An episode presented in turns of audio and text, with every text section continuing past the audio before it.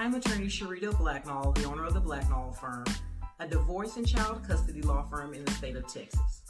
And today I'm answering the question Can I move to another state with my children after the divorce? But before I answer this question, I want to remind you that if you have a specific situation that you'd like to talk with someone on our team about, you can go to our website to schedule a call. Now, let's get to it.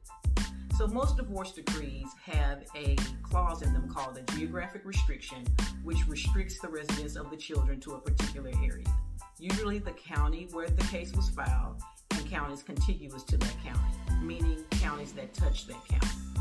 If you have one of these clauses in your divorce decree, you will not be able to move without a court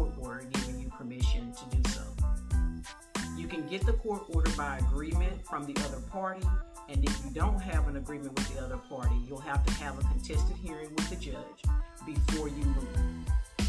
If you have to have a contested hearing, then you'll have to bring evidence that shows the judge that it's in the best interest of the children for you to be able to move to another state. I hope this information has been helpful to you.